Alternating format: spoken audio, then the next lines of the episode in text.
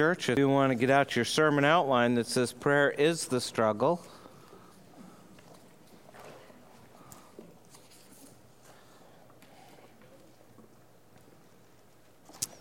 We have a long passage to read this morning to understand it. We're going to read Romans 15, verses 14 through 33. So it's a long passage to listen to.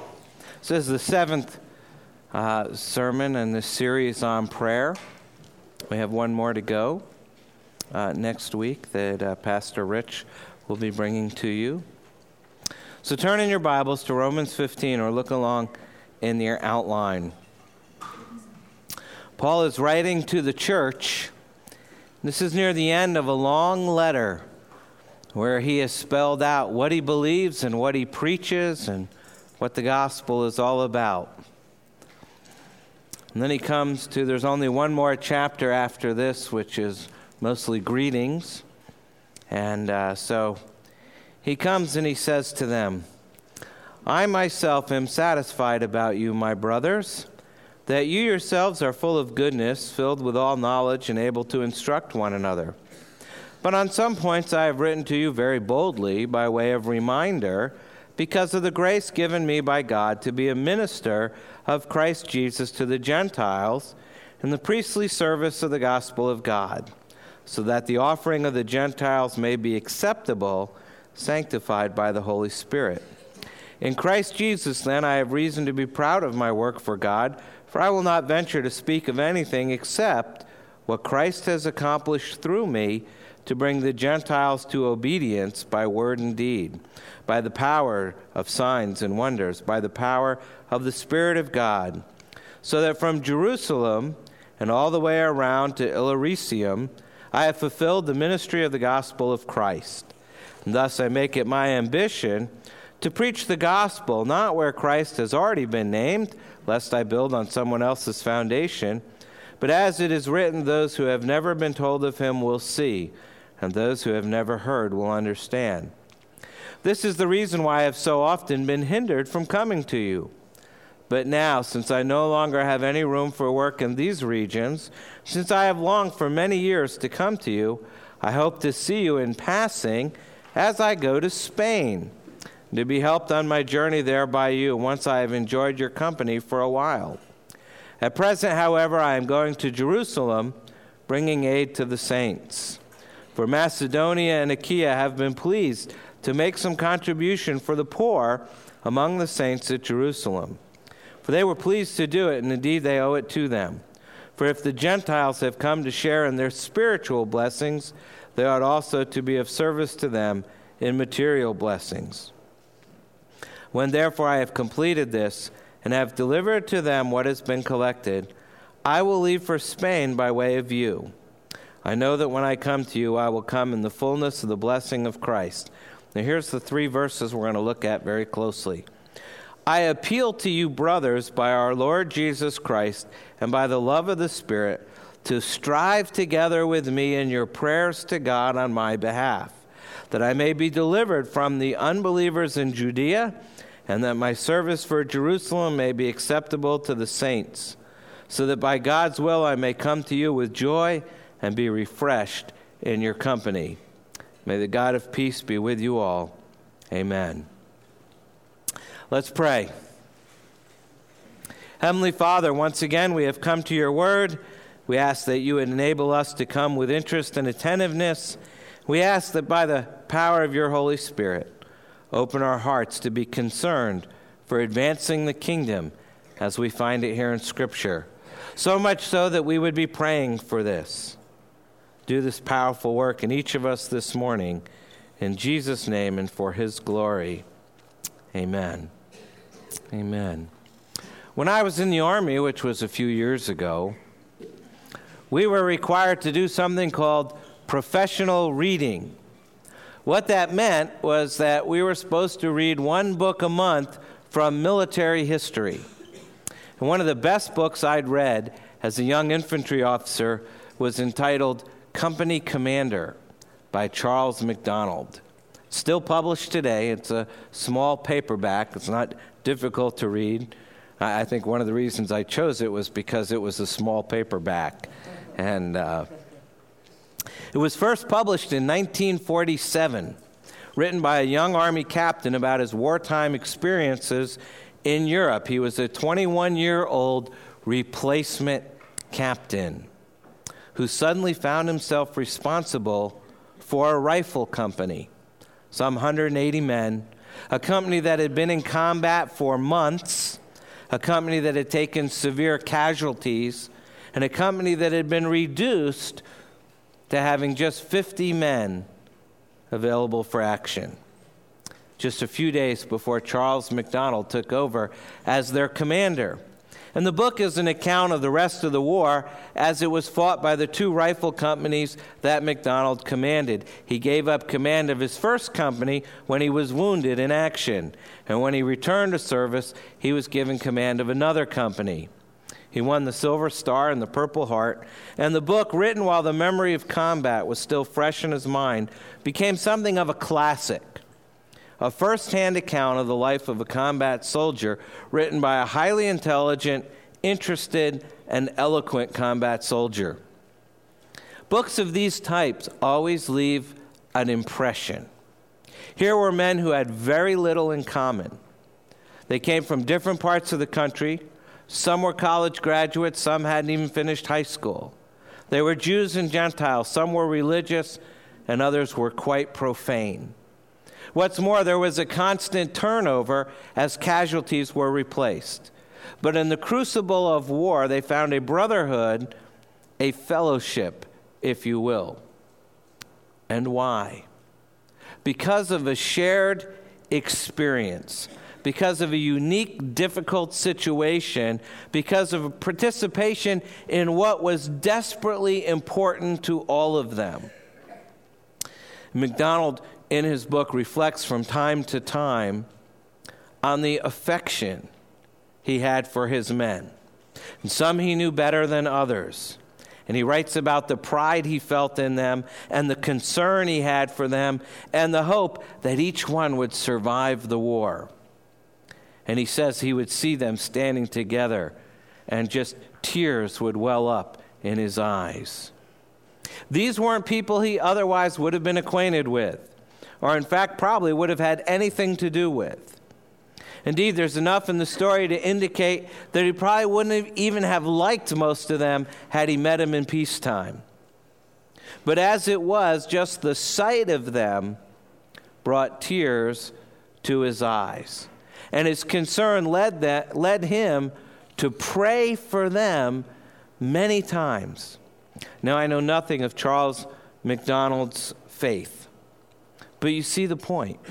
The kind of affection, the way in which people come to be in your heart, that sense of loyalty to others and concern for them, all that comes from a shared experience and a mutual participation in great things. And the experience of war is a powerful thing to share. In fact, I, as I thought about it, I can only think of one thing that is a more powerful thing to share and that's the gospel. And that's because the gospel is eternal. And our experiences here in life, however difficult, however great, however intense, are temporal. But the gospel is eternal, and the gospel and the advance of the kingdom of God in this world are a more powerful thing, a holy thing, and above all, an eternal thing and a shared experience and mutual participation in the gospel of God's grace, such as Paul describes here in our text, produces the experience of the only perfect love in this world, Christ's love moving through and changing human hearts. And the Apostle Paul's shared experience of the gospel was so powerful, it enabled him to be united with people and with churches that he hadn't even visited yet. And it's one thing to, for me to say that I would be united with Potomac Hills. I've been here 12 years. But Paul's saying he's united with these churches and he hasn't even visited them. He hasn't been there one time. And yet he's writing to one of those churches today. here in Romans.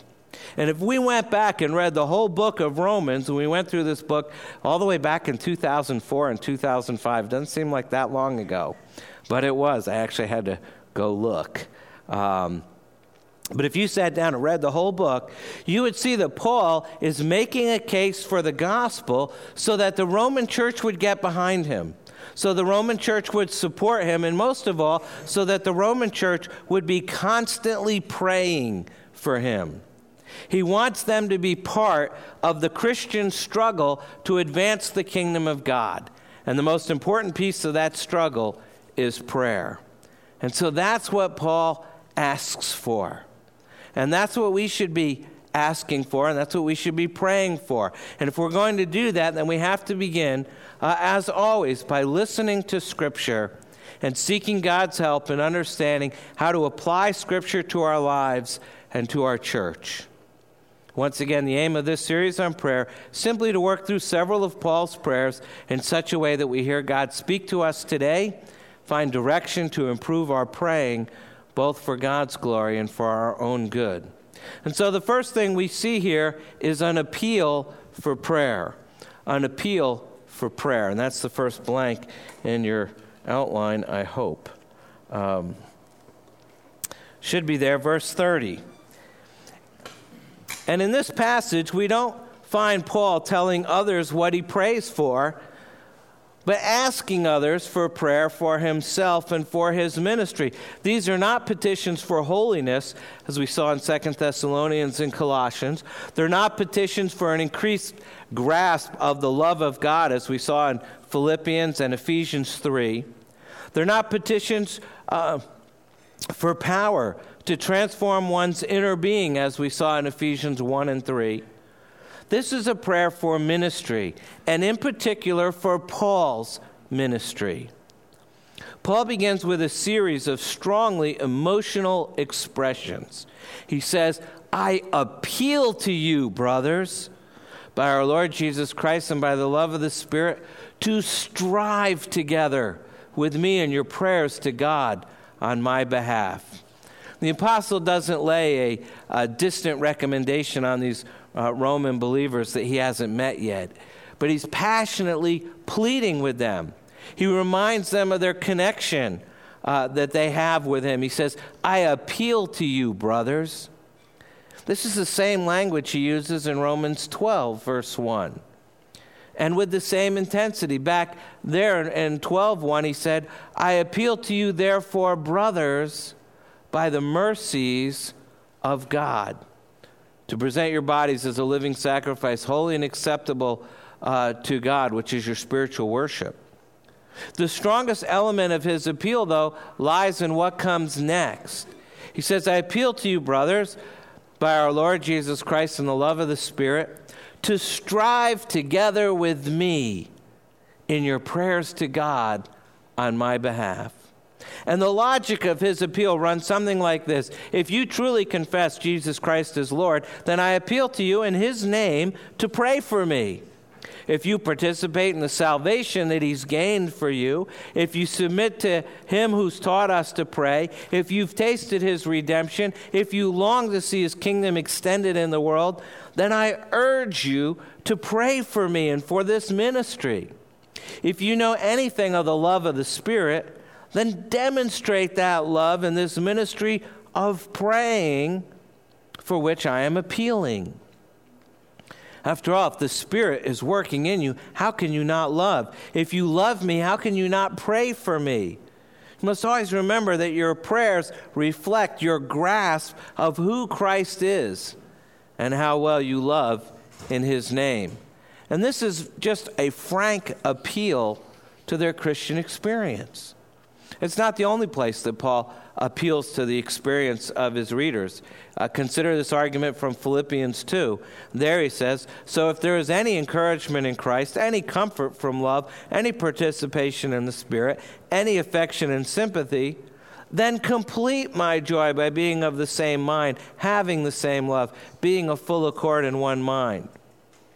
There he's not inciting his readers to pray, but he is inciting them to come alongside of him in the ministry. And here the, the form of the argument is the same. If you've tasted the blessings of the gospel, then surely you will do this thing that I ask of you. And so in Romans 15, if you belong to Jesus Christ, if you've experienced the powerful love of the Holy Spirit operating in you, then surely toward an apostle of Jesus Christ, you will gladly display that love by praying for him. And there's yet another expression that powerfully depicts the kind of prayer that Paul wants offered on his behalf. He says, I appeal to you to strive together with me in your prayers. Some versions say to join me in my struggle. These words, strive together with me, uh, actually represent one word in the Greek, a verb that's only used here in the whole New Testament. It's one of those words, uh, as we saw last week, where Paul takes three or four words and sort of crams them all together to create one new word. And yet, he uses some similar forms in the New Testament. For example, he writes to the Colossians and tells them in Colossians 4 about Epaphras. He says, Epaphras, who is one of you, a servant of Christ Jesus, greets you, always struggling on your behalf in his prayers, that you may stand mature and fully assured in all the will of God. Elsewhere in Colossians, he writes, referring to his own prayer life in Colossians 2, he says, For I want you to know how great a struggle I have for you and for those at Laodicea, and for all who have not seen me face to face. Clearly, Paul sees prayer as part of the Christian struggle. He understands real praying to include an element of struggle, discipline, work, spiritual agonizing against the dark powers of evil. And insofar as the Roman Christians pray this way for Paul, they are joining him in his apostolic struggle. Paul understands that this business of praying, of struggling in prayer, is no more than the necessary result of being engaged in supernatural conflict. He says we may not be soldiers in an army fighting uh, together on a battlefield, but we are part of a supernatural conflict. We are actually on a battlefield you can't see. We are fighting against people you can't see. And our weapons are different, and one of our primary weapons is prayer. I mean, we're not out on the streets simply trying to convince people intellectually. Our aim is not to impress people with our musical taste or our fiery eloquence or our emotional power.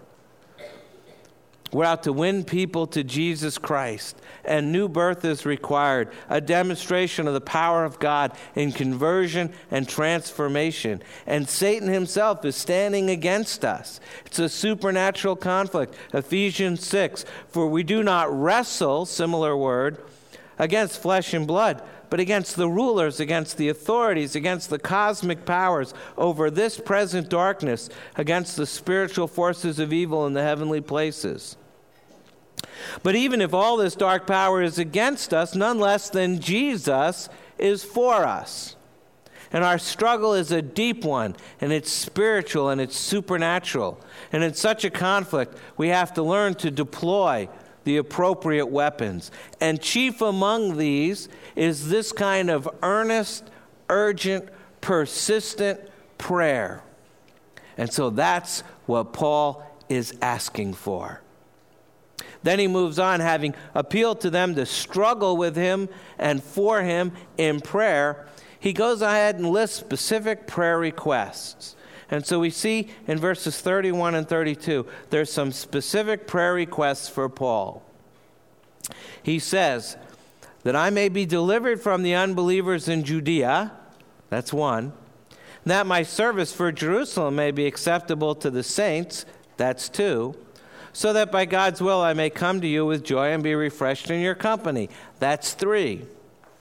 This is the first time in this series that we focused attention on a passage where Paul solicits prayer for himself. And so it's important to ask exactly what he's asking prayer for and how these requests are tied in to his vision of what he's called to do. And he asks for prayer here in Romans 15 for several things. First, he asks for prayer for safety.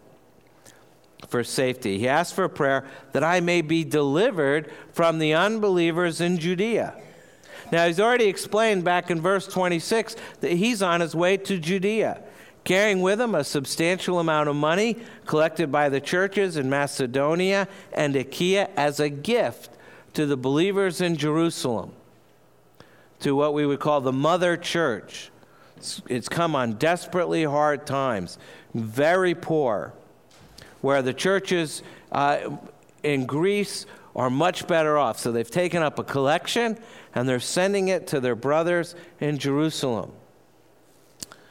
And Paul is bringing this, and he knew he might not be accepted all that well in Judea, despite the fact he's bringing a gift for some of its people. And the reason for that is both theological and cultural. There are many conservative, unconverted Jews in Jerusalem who not only thought of Paul as a turncoat, remember, he was a Jew, he was on their side, persecuted the Christians, had this dramatic conversion experience on the road to Damascus, and now he's a Christian. And so all of his old friends don't like him anymore. They perceive him, in fact, to be an extremely dangerous character who's in serious danger of destroying the very foundations of God's biblical revelation in the Mosaic covenant. They think Paul is now out to destroy Judaism. And from their perspective, his indifference to circumcision is, is uh, not just an indifference, but it's tampering with God's law. His emphasis on Jesus and his death and resurrection, from their perspective, diminished the temple as the meeting place between God and sinners and their identity and cultural heritage is tied to observance of rites and taboos. And here Paul is trying to foster a new community made up of both Jews and Gentiles, as we saw last week in Ephesians. And so, from the perspective of his opponents, Paul is not only attempting the impossible, but the unthinkable, even the blasphemous. And the book of Acts is full of reports of the hatred directed against Paul by some members of the Jewish community. And after his conversion, Paul's first trip to Jerusalem found him debating Grecian Jews, Jews from Greek, Greece. In Acts 9, it says, And he spoke and disputed against the Hellenists, but they were seeking to kill him. After his powerful address in uh, Pisidian Antioch, we're told, Acts 13, the next Sabbath, almost the whole city gathered to hear the word of the Lord. But when the Jews saw the crowds, they were filled with jealousy and began to contradict what was spoken by Paul, reviling him. And as the word of the Lord spread throughout the region, then we read at the end of Acts, uh, near the end of Acts 13, but the Jews incited the devout women of high standing and the leading men of the city, stirred up persecution against Paul and Barnabas and drove them out of their district. So they move on. And in Lystra, after some initial success, we read Acts 14. But Jews came from Antioch and Iconium, and having persuaded the crowds, they stoned Paul and dragged him out of the city, supposing that he was dead. There is more trouble stirred up by Jews in Thessalonica and Berea in Acts 17, in Corinth in Acts 18, in Ephesus in Acts 19, and in Macedonia in Acts 20. All this occurred before Romans was written. So Paul wasn't a particularly popular guy, and he knew it. We look at Acts and say, he's out preaching the gospel and planting churches. Isn't it wonderful? He got stoned. How was your day? Oh, it's great. We preach the gospel and we're planting this church, and they threw rocks at me. And now Paul knows that he's heading back into the lion's den, so to speak. And he asks them to pray for safety. Second thing he asks them to pray for is his service. This plea for prayer reflects Paul's pastoral sensitivities to the situation in Jerusalem. Virtually all the believers in Jerusalem were Jews.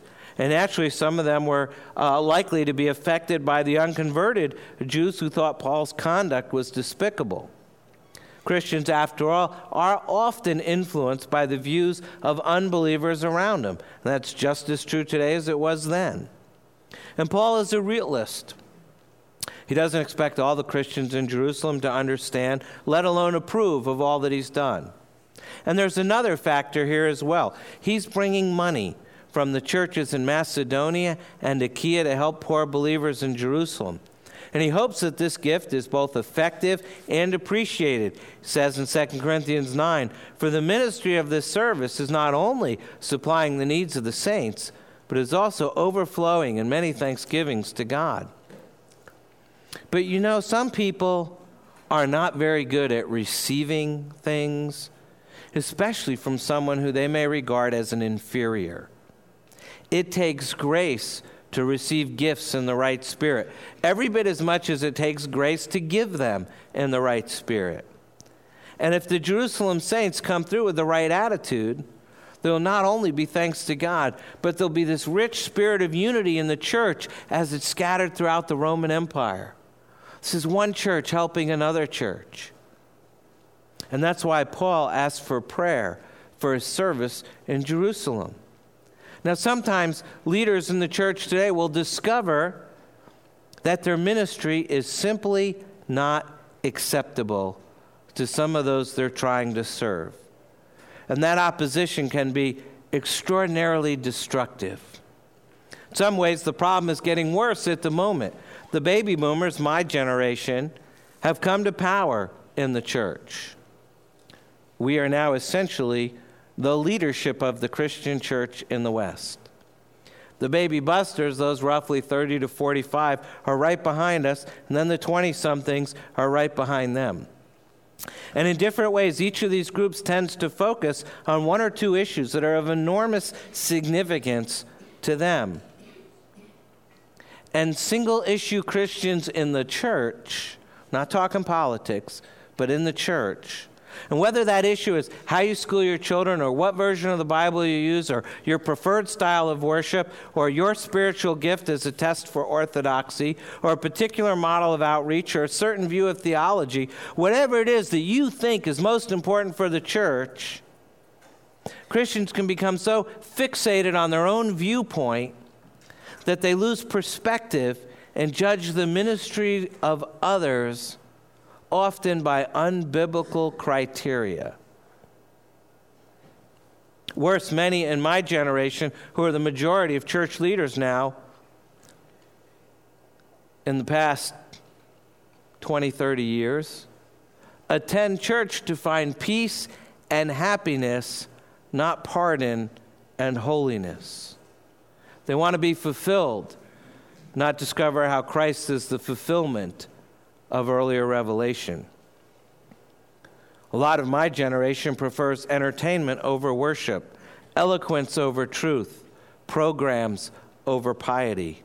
And if such people exercise a dominant voice in a church whose leaders earnestly seek to be faithful to Scripture, those leaders are in for a rough time. I have never been in a church where I haven't seen the pastor opposed by someone in the church, including this one. And I know tons of pastors. I meet with several regularly, and the constant refrain I hear from them is this I'm under attack, and I don't know how much more I can take. I had lunch with a, a pastor, and uh, we were talking. I said, The elders had asked me to do this sort of forward looking thing uh, back at the end of the summer. Where do I see my ministry over the next several years? And so I wrote out a little thing of some areas I thought uh, God would be leading me in. And he looked at me and said, And you expect your elders to read that and say, Okay, um, so how can we help you? And I said, mm, Yeah, pretty much. And he was just dumbfounded. He was like, don't ever leave because they, they're, they're not anywhere else. Hear me carefully. I'm not saying the pastor can't be critiqued or corrected.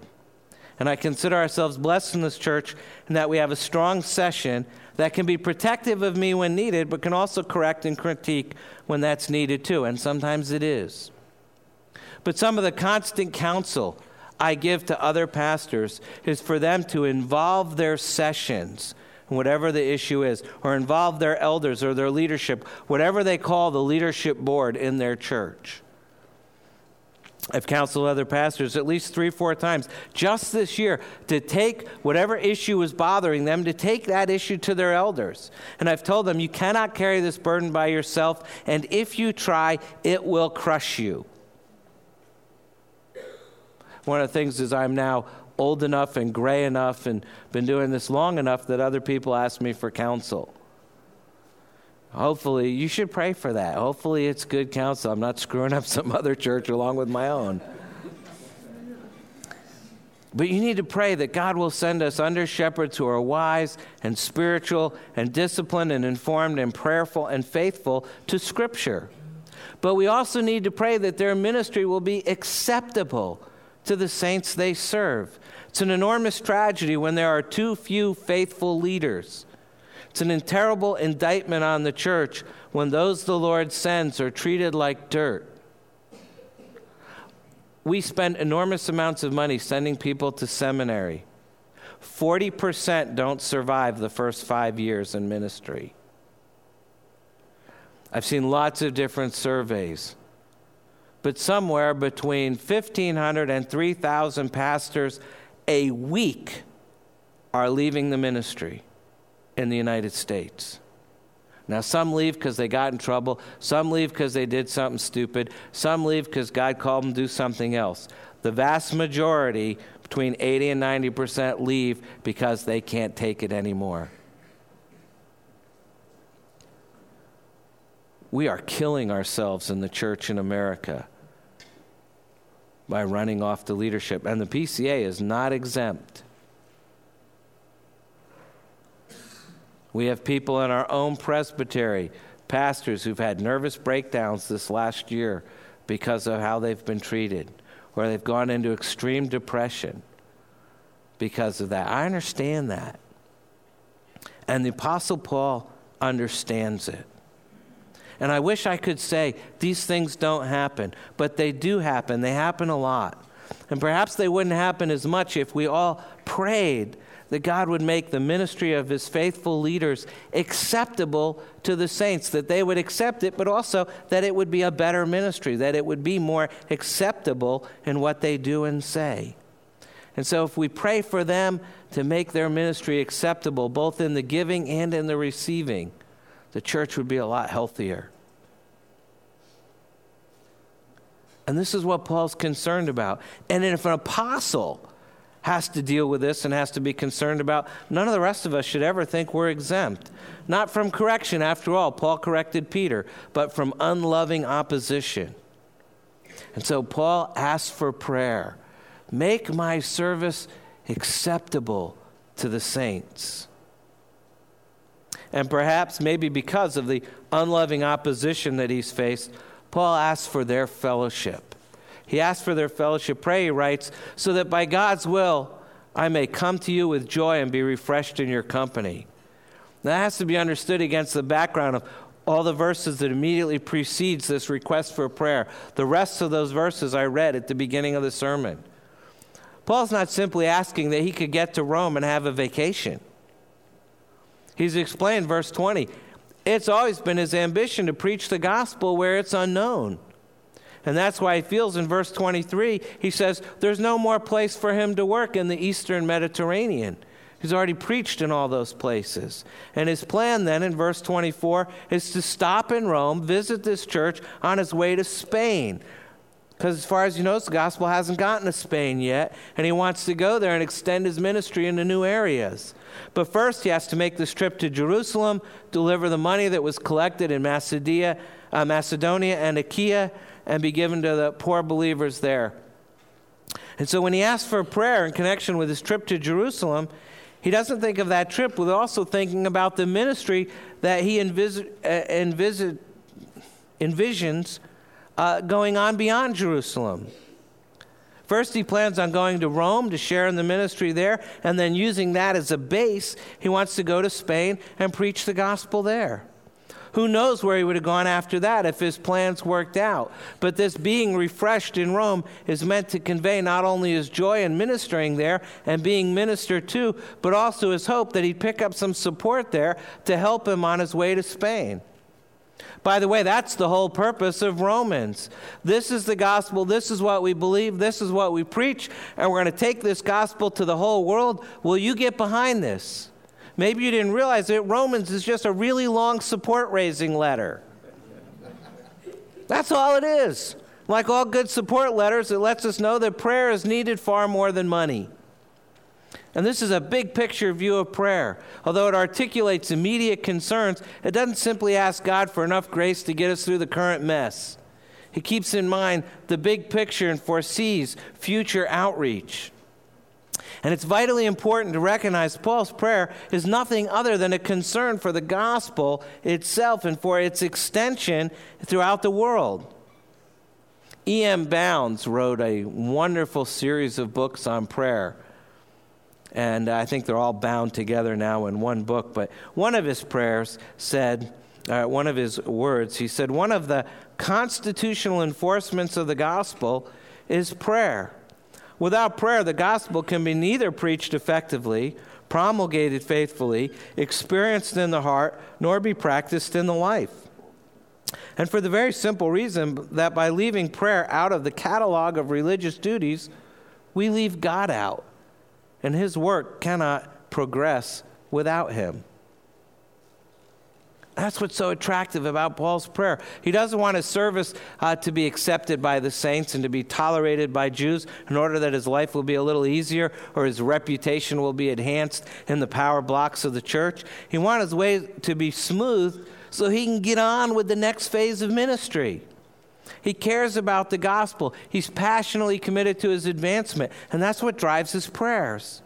Specifically, he requests prayer that he'll be rescued from those in Judea who disobey the gospel, that this ministry will be acceptable to the saints in Jerusalem, and all of this so that he may be able to go to Rome and be refreshed by the church in Rome, and then sent on his way towards further preaching of the gospel and church planting in Spain.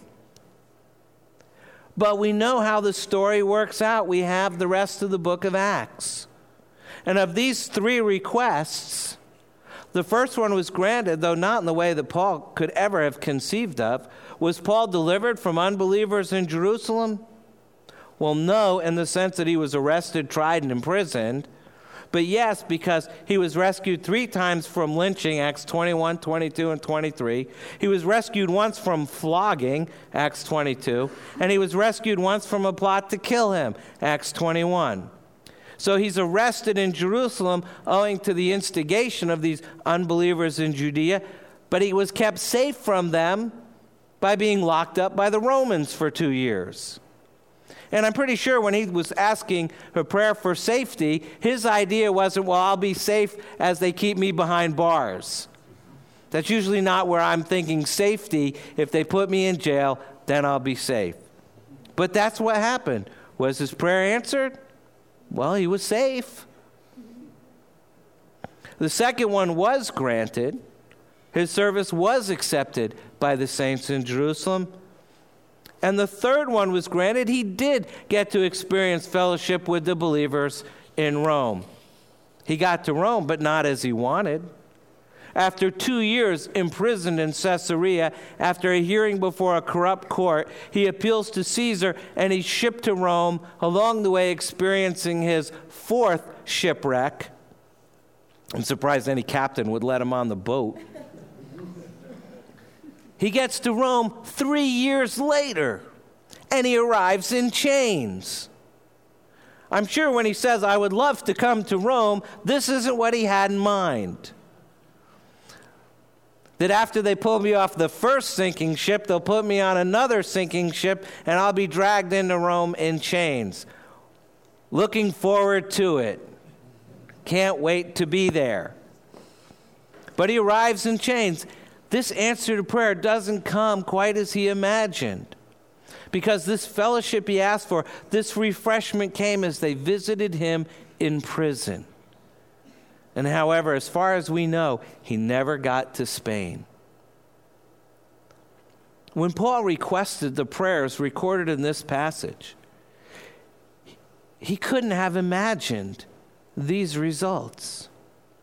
And yet I find it reassuring to recognize that some of Paul's prayers were not answered as he would have liked, because I think that's pretty much our experience too. Sometimes our prayers aren't answered the way we want, and the answers are better. I have a framed prayer in my office. It's called the Prayer of an Unknown Confederate Soldier.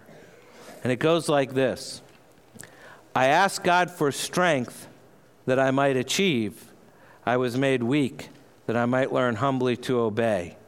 I asked for health that I might do greater things. I was given infirmity that I might do better things. I asked for riches that I might be happy. I was given poverty that I might be wise. I asked for power that I might have the praise of men. I was given weakness that I might feel the need of God. I asked for all things that I might enjoy life. I was given life that I might enjoy all things. I got nothing I asked for, but everything I had hoped for. Almost despite myself, my unspoken prayers were answered. I am among men most richly blessed. There is a profound sense in which a sovereign, holy, loving, wise Father, whom we address in Jesus' name, is more interested in us than in our prayer requests. I don't know the end from the beginning, only God does. But He's interested in me as His child in the same way He was interested in the life and ministry of the Apostle Paul. And part of this business of prayer is getting to know God better.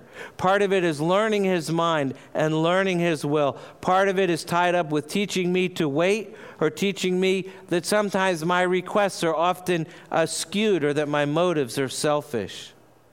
And just as God's unexpected answers to Paul's prayers were the best possible answers, precisely because they were God's answers, so also his answers to our prayers will always be for His glory and for our good, even when it's not what we want. Think about that. You need to pray. Take a moment to do that, and I'll close.